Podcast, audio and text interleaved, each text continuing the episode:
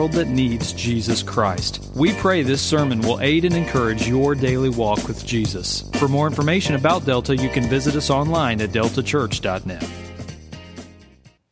morning. Today, the sermon is going to be preached on chapter 2 in Titus, verse 1, but I'm going to read chapter 1, verse 9 through 2, verse 1. So if you'll please stand with me for the reading of God's word. If you're reading from the Black Bible that's in front of you, it's found on page 998. He must hold firm to the trustworthy word as taught, so that he may be able to give instruction in sound doctrine, and also to rebuke those who contradict it. For there are many who are insubordinate, empty talkers, and deceivers, especially those of the circumcision party. They must be silenced, since they are upsetting whole families by teaching for shameful gain what they ought not to teach. One of the Cretans, a prophet of their own, said, Cretans are always liars, evil beasts, lazy gut gluttons. This testimony is true. Therefore, rebuke them sharply that they may be sound in the faith, not devoting themselves to Jewish myths and the commands of people who turn away from the truth. To the pure, all things are pure but to the defiled and unbelieving, nothing is pure. But both their minds and their consciences are defiled. They profess to know God, but they deny him by their works. They are detestable, disobedient, unfit for any good work. But as for you, teach what accords with sound doctrine. Amen.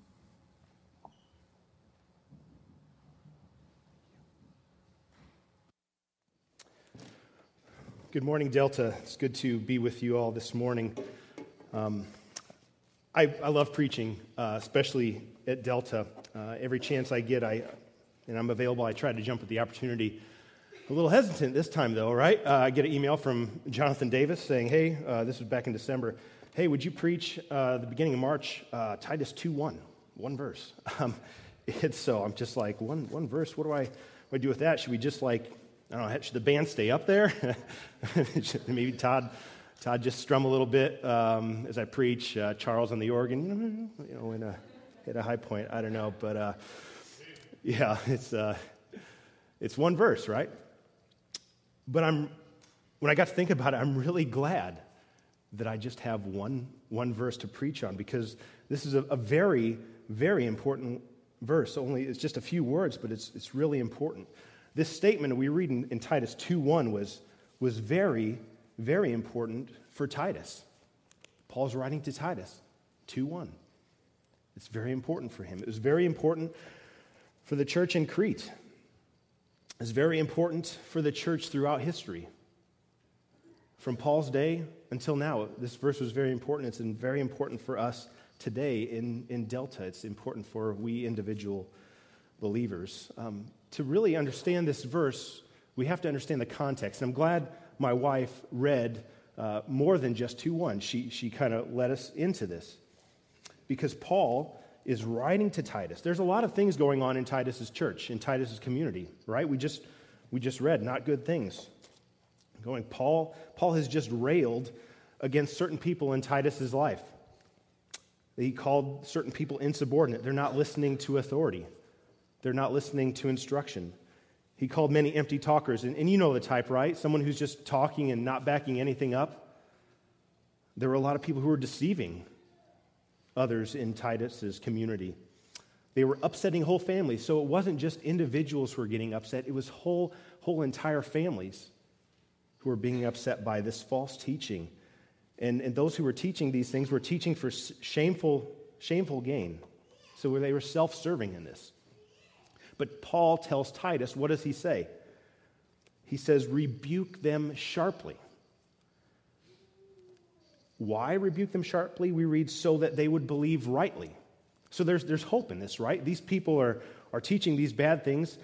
Paul tells Titus, Titus, you preach right things and you rebuke them sharply so that they would come to the knowledge of the truth, so that they would not devote themselves to myths and just commands of unbelievers and heretics. See, there's hope that these people, these people can change. There's hope that these people can change. these people, they profess to know God, but they deny Him by their works. They are defiled, detestable, disobedient, and Paul says they're unfit for any good work. I mean, that's a slam, right? That guy, he's, he's not fit for any, any good work. So Paul doesn't mince words, he's very direct about what he's saying. So, Titus, there's a lot of trouble in Titus's community, a lot of trouble in Titus's, Titus's church. Paul is acknowledging these problems that Titus is having. But Paul just doesn't leave Titus on his own. He gives Titus a solution, right? He gives him advice. Like, and I just imagine this like a, a, father does to a son. We read, you know, you you see what these other people are doing, but I want you to do, I want you to do this. My children are, are young, so they're not in school yet, but I anticipate the time when they're in school or when they're around others and they come home and they're like, such and such or so and so acted this way. And we have to correct them. We say, I know that, that Billy is acting this way, but you act this way. We're, we're not like Billy. We, we, are, we are like Benjamin and Audrey. We're, we're Hubert, so act, act this way. Let's, let's be kind. So that's what Paul is doing. Paul says there's a bunch of jokers out there. There's heretics, there's heathens, there's hucksters, there's people who are, who are not living as they should. And Paul says, Titus, but you be a good pastor. And what does he say? What is the command that Paul is telling Titus? When we get to our text this morning, Titus 2:1, but as for you, teach what accords with sound doctrine. Teach what accords with sound doctrine. Paul's remedy is really simple, right? He says, he says one thing, there's one command, and there teach. Teach, a very simple command. Paul is saying that falsehoods, misrepresentations, and the other problems he just talked about can be cured simply by, by teaching. Teaching what? Teaching what accords with sound doctrine.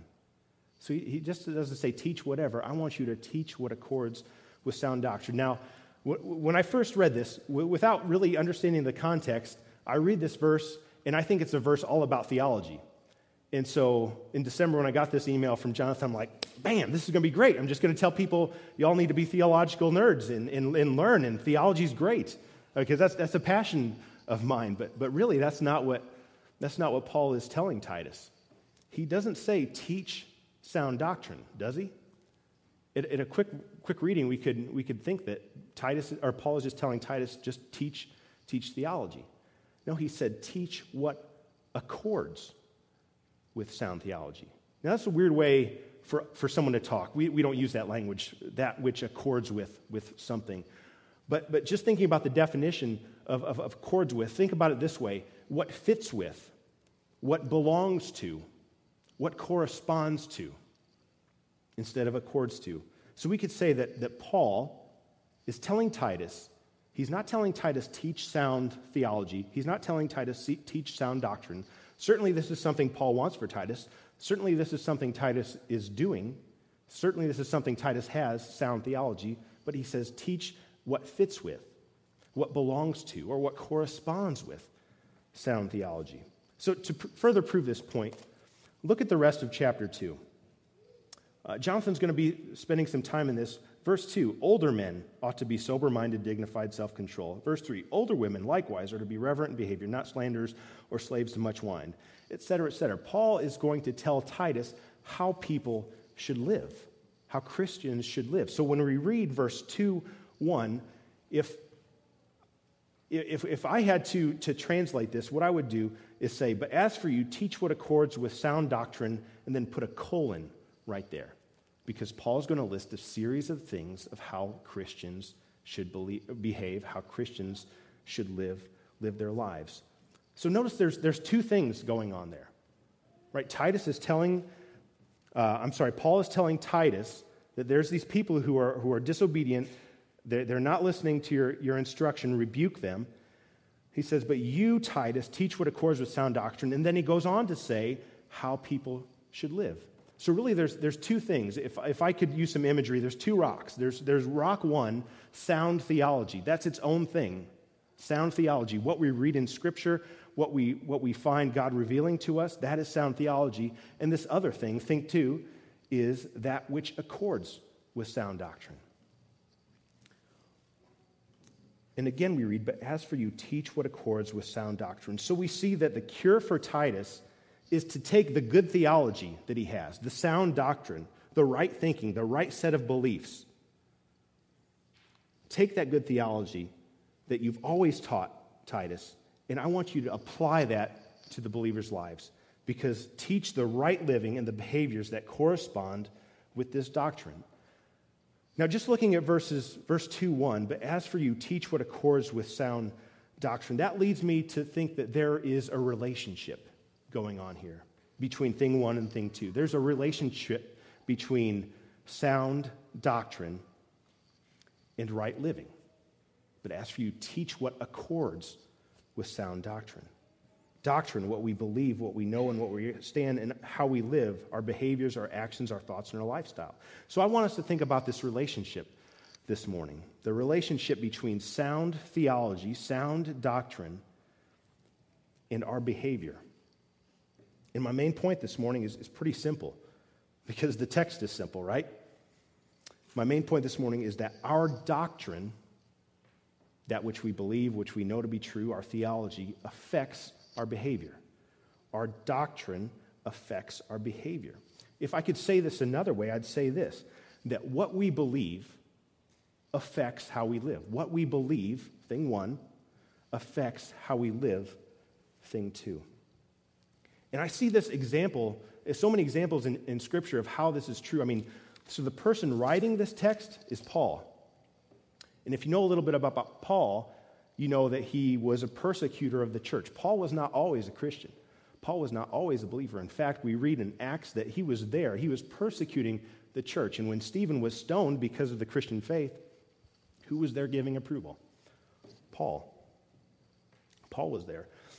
But we read that God saved Paul, that God gave him new life, that Paul became a Christian.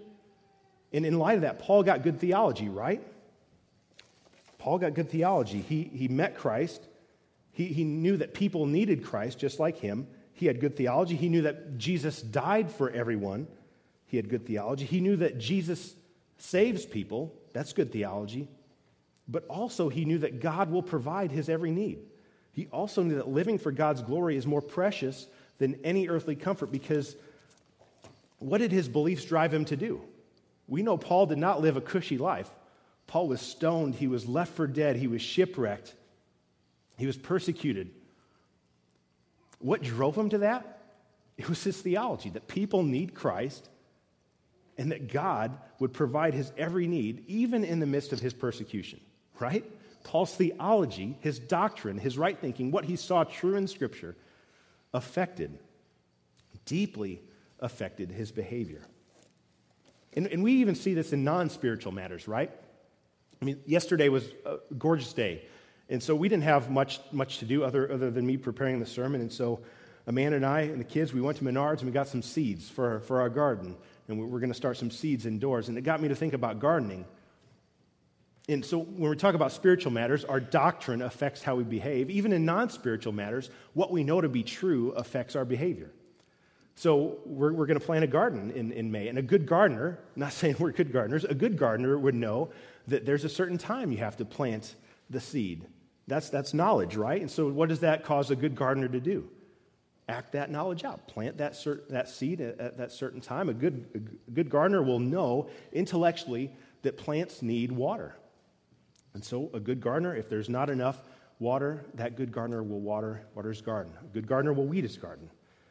And I asked Amanda if I could say this, but our garden is pretty weedy sometimes. And uh, Amanda, I love you, babe. And uh, she, some people have a green thumb. Whatever the opposite of that green thumb is, is, is what's on my, my wife's thumbs. I know. No, we, we kid about this. It, we, we walk through Lowe's and all the plants are like, no, not Amanda. Just kidding. We had, we had a good garden last year. It does get a little weedy. But a good gardener takes what she, he or she knows, knows to be true, and applies them, applies the, that set of beliefs to their lives, and it affects their behavior. So, also, you look in the New Testament, the apostles. Legend has it that 11 of the 12 apostles died deaths of martyrdom. I mean, these guys were fishermen. They could, they could, have, they could have lived a comfortable life, just going about what they were doing fishing. But what did they do? They, they knew Jesus Christ was Lord. They knew the whole earth needed to hear about it. That was the belief they had. And so what did they do? Their behavior was affected by that. They went out and lived what they believed. The early church. So we get after the New Testament, we have the early church in the Roman Empire. The emperor said Christians, everyone, but even Christians, must sacrifice to Caesar. They must offer a sacrifice. But the early church, what did they know? They knew that God is one, that there is one God, and you should worship and serve him alone. They knew that. And so the behavior reflected that. Did they sacrifice to Caesar? No, they didn't. And many were killed because of that. That's how much, the, that's, that's the depth of their belief in Christ. That's the depth of their theology, and that led them to right behavior. See, brothers and sisters, the apostles, the early church knew this concept that Paul is talking about. They knew this. Paul is telling Titus to let sound and good theology inform the behaviors that you teach. And by extension, Paul is telling the church to learn the behaviors that stem from sound doctrine. So, Delta, we see what Paul is telling Titus, and we have to apply the same things to our own lives. So, let's follow suit. My two subpoints this morning are this is first, is we seek right behavior, right? Because we all want to behave correctly. We all want to live to God's glory. We all want to do what's right. So as we seek right behavior, let us know theology, right? Let us learn good theology. And my second point, in knowing good theology, let us, let us live accordingly. So as we seek right behavior, let us learn and know good theology. I think a good summary, uh, summary statement could be this is that if you want to honor the Lord with your life, that, that you must know good theology. You must have sound doctrine. And I, I think I can prove this a, a number of ways. If you look in the Old Testament, one of the most important verses in the, all, the, all the Old Testament for Israel, and even today, uh, Jewish people today, they'll say this is one of the most important verses, is Deuteronomy 6 4. Deuteronomy 6 4 says this Hear, O Israel, the Lord our God, the Lord is one. Right now, that's a good statement of monotheism that there is one God, and that you think of Israel's time, there were lots of other so called gods, a lot of idols. It was good for Israel to hear that there is one God, and also that the true God is their God. That's a good statement of theology. That's a, that's a right doctrinal statement. And then it goes on to say this You shall love the Lord your God with all your heart and with all your soul and with all your might. And these words that I command you today shall be on your heart. You shall teach them diligently to your children. You shall talk of them when you sit in your house and when you walk by the way and when you lie down and when you rise. You shall bind them as a sign on your hand, and they shall be as frontlets between your eyes. You shall write them on the doorposts of your house and on your gates. So, first, there's a statement to Israel the Lord is one. That's a good doctrinal statement then as a result of that, what shall you do? You shall love the Lord your God with all your heart, with all your soul, with all your might, and all your strength. Furthermore, we see in the Old Testament, anytime that God makes a covenant with Israel, how does it start? It always starts, it seemingly always starts with, like, I, I, God, am the Lord who brought you out of the land of Egypt. So God is identifying himself. He's describing himself. He's giving Israel good theology, right, a right set of doctrinal beliefs so that right living would flow would flow from that. We see this in the New Testament. You look at New Testament letters, specifically letters, and almost always the first part of the letter is, is doctrinal truth. This is true, this is true, this is true. And as a result, live this way. Live this way, live this way. So let your doctrine inform your behavior. We call this the uh, indicative comes before the imperative. The indicative, that is which is true, true statements always come before how to live. So, brothers and sisters, if we believe that our actions and behaviors flow from our doctrine, I believe that. I hope I've, I've made that case to you. Um, the question is do we know good theology? Do we know good theology? And I know there's a spectrum in here. There's some of us who are, who are new Christians, some of us who have been Christians for a long time. And the questions for, for, for new Christians are you desiring to learn more and more and more eh, for the first time? I, I remember when I I was saved and starting taking my faith seriously, just that desire and the, the, the need I had to learn more, learn more about God. And it was also new, it was also fresh. I want to encourage you this morning if you're, you're a new believer and you're experienced that, man, leverage that. That's a sweet time in your life. That's a sweet time in your life. I think back my, my freshman, sophomore, junior year in college, just the, the joy I had learning more and more about Christ. And that theology affected my behavior. And mature believer, the boat really isn't that different from you. Uh, are you, are you learning? Do you have that desire to know theology? And as I'm, I'm going to try to make the point, it's not just knowing theology to know theology. It's not just knowing theology to win an argument. I mean, I'll confess, I'm, I'm sinful, and sometimes that's why I learn theology. It's like, how can I prove this person wrong? But, but really, knowing theology, the purpose is to live out our life properly, rightly, in a way that glorifies God. Now, I don't mean we have to be like working on a PhD in theology. What I mean is, how, how do we get good theology? It's from God's Word, right? This is our sole authority. We don't rely on experience. We don't rely on logic. We don't rely on philosophy. We don't rely on feelings. What do we rely on? We rely on God's Word for our theology. So, my question to, to, to uh, we Christians in here, and to myself especially, are Am I in God's Word? Am I learning good theology? Am I going deeply? Am I reading a lot? Am I knowing God's Word? Do I know God's Word? So let us be a people who are sound in doctrine because we know God's Word. Let's be reading Scripture regularly. Let's be reading Scripture deeply.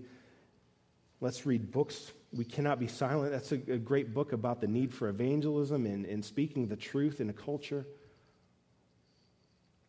Let's know good theology. And at the same time, I want to warn us and encourage us not to settle for junk theology. Because let me tell you, there's a lot of junk theology out there.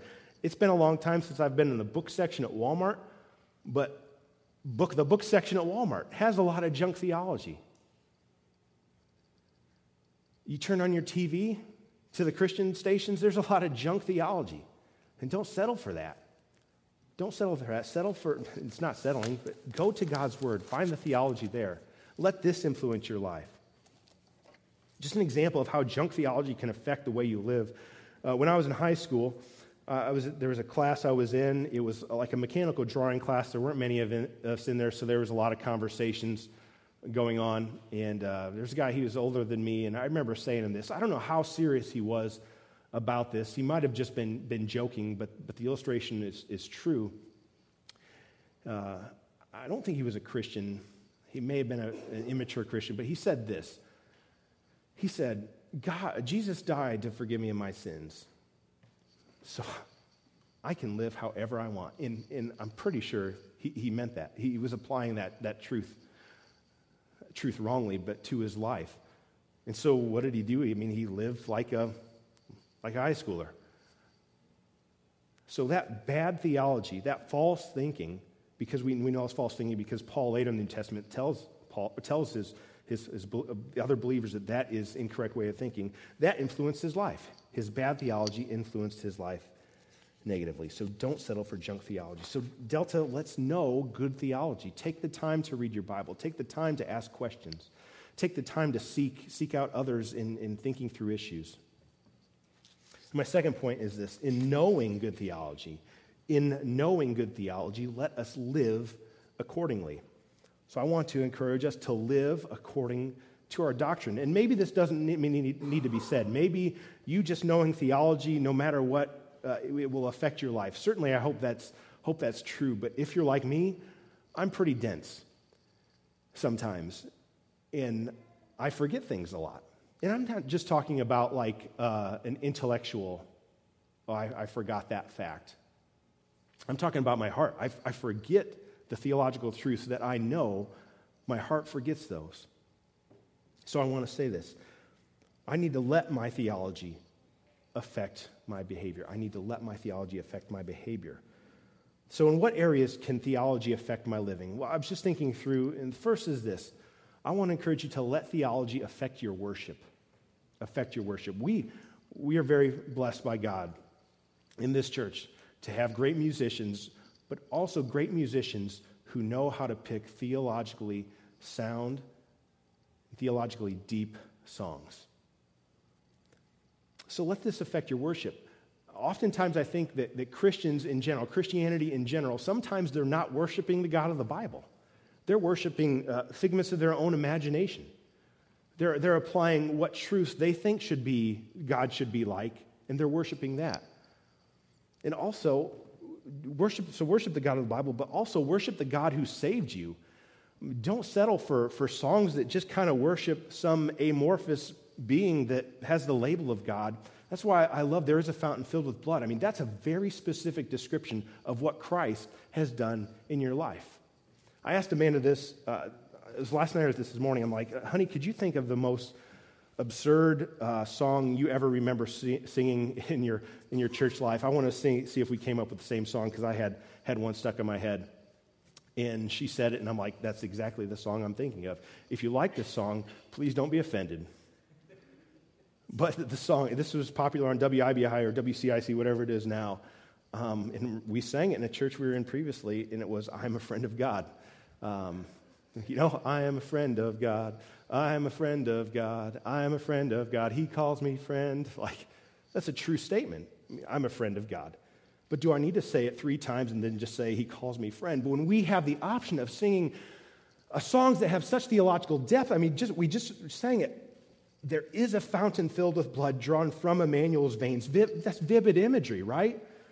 And sinners plunged beneath that flood lose all their guilty stains a song like that brings me to worship much more easily than a song saying, I'm God's, I'm God's friend, I'm God's friend, I'm God's friend. He calls, he calls me friend. So let your theology affect your worship. A, a theology class I, I, took when I was in graduate school, it was the, kind of the introduction to theology. And um, I remember the professor, I don't know the exact words he said, but it made an impact on me. He's like, we can't study theology and not let it affect our lives. It has to affect our life. And one of the first things we studied in that class, or, or what we studied midway through the class, were the attributes of God. So, seeing how God describes himself in Scripture, and that's such an easy translation and transition into our worship. Because we're just saying that God, you are good, God, you're great, God, you're sovereign. So don't settle for weak theological songs. Band, Charles, Todd, Connor, everyone who leads in the band, thank you for, for choosing songs that are great and, and deep theologically, because it does affect our worship. Second, let theology affect your prayer. The same question when you're praying, are you praying to the God of the Bible or are you praying to a God that, that you've crafted in, in whatever image you think he should be, be crafted? Do you pray to a weak, omnipotent, clumsy God who might not know the best things for you or who might not be able to get you out of your predicament or doesn't care for you? If you are, that's, the not, that's not the God of the Bible. The God of the Bible is a sovereign, wise, all knowing, and loving God. That's the God of the Bible. He's not clumsy, He's not forgetful. He knows your situation. So let our theology affect our prayer life. Pray for the things that Scripture tells us to pray for. I spoke with Jonathan last night. He just wanted to check in, see how I was doing for this morning. And he said, I've been reading in Jeremiah. And talks about Jeremiah not being able to keep the words of God within him, that they just got to get out. They got to get out. And so he prayed that for me. That's, a, that's something that Scripture is telling us about. Jonathan prayed that for me. And we know that those words are true because it's in Scripture, right? So if you're praying what Scripture says, that's, that's a very good thing. And pray how Scripture teaches us to pray. So let, let our theology affect our prayer. Thirdly, let theology affect your evangelism. If, if our, our theology is this that, that God is our creator, that God is righteous and God is just, and God will punish sin and our theology tells us that man is sinful by birth and by choice. And our theology tells us that this is a problem. So, having those theological truths, should that affect our behavior? Should that affect how we live? Of course it should. It should affect who we're telling uh, about Christ. It should, it should lead us to our, our knees praying for the lost. And, and does it, listen, I'm, I'm one of the first to confess that I am slow to speak about Christ in my workplace, I'm slow to speak about Christ to my coworkers, to my neighbors, to my friends. Because there's a divide between my theology and my behavior. I need to let my theology affect my behavior. in evangelism.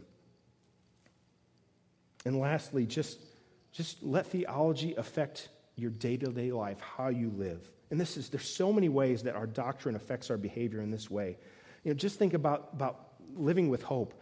The past two weeks, three weeks, sometimes I think two years, five years have been hard at work. Just hard at work. I remember sometimes coming home and being like, does God even know what he's doing? What am I, what am I doing here? And see, I, I forget there's a divide between my theology and my behavior. If I were really letting my behavior flow from my theology, I would let my theology inform my behavior by knowing that God is wise, that He knows the exact best goals for me for my life, and He knows the exact best route to get me there. So when I come home from work and I have an awful day and I think, God, what are you doing? I have to ground myself in Scripture and in theology, knowing that God knows exactly what is best for me. And therefore, that gives me hope, right? Because no matter what I go through, I know that God is somehow using that for His glory and my good in my life. So, Scripture teaches me that God is sovereign in good.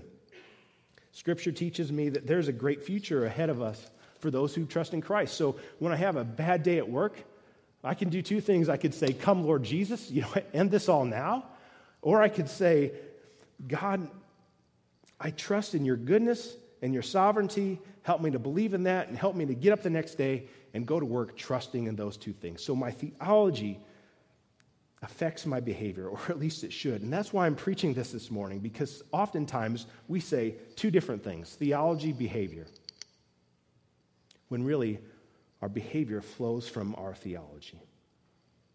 There are so many more areas, brothers and sisters, and I could stand up here for a long time going through each individual area of how our behavior could be changed by what we, what we believe.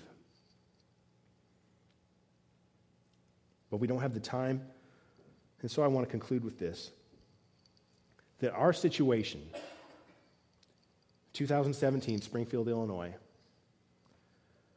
our situation might not be the same, the exact same as Titus's.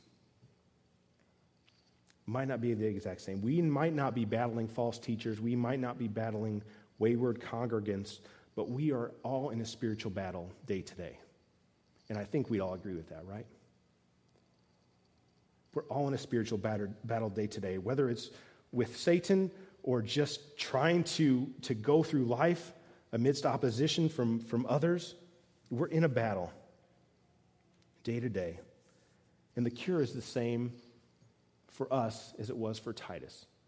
Teach what accords with sound doctrine, learn what accords with sound doctrine.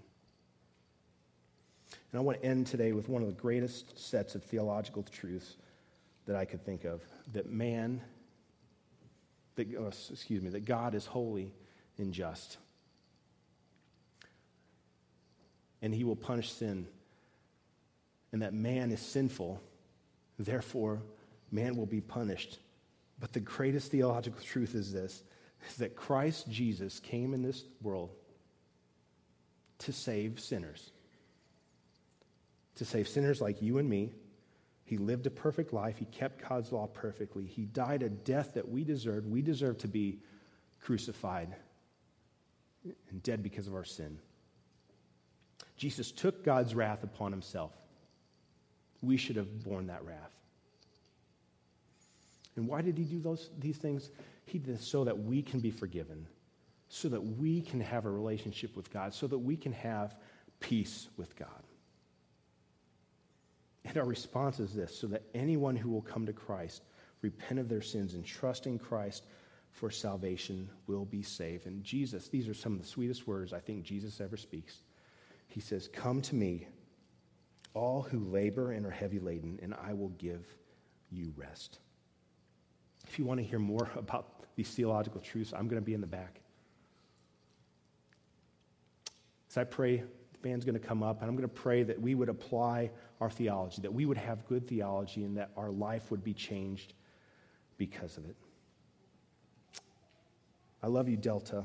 So let's know good theology know good doctrine, and let's live accordingly. Let's pray.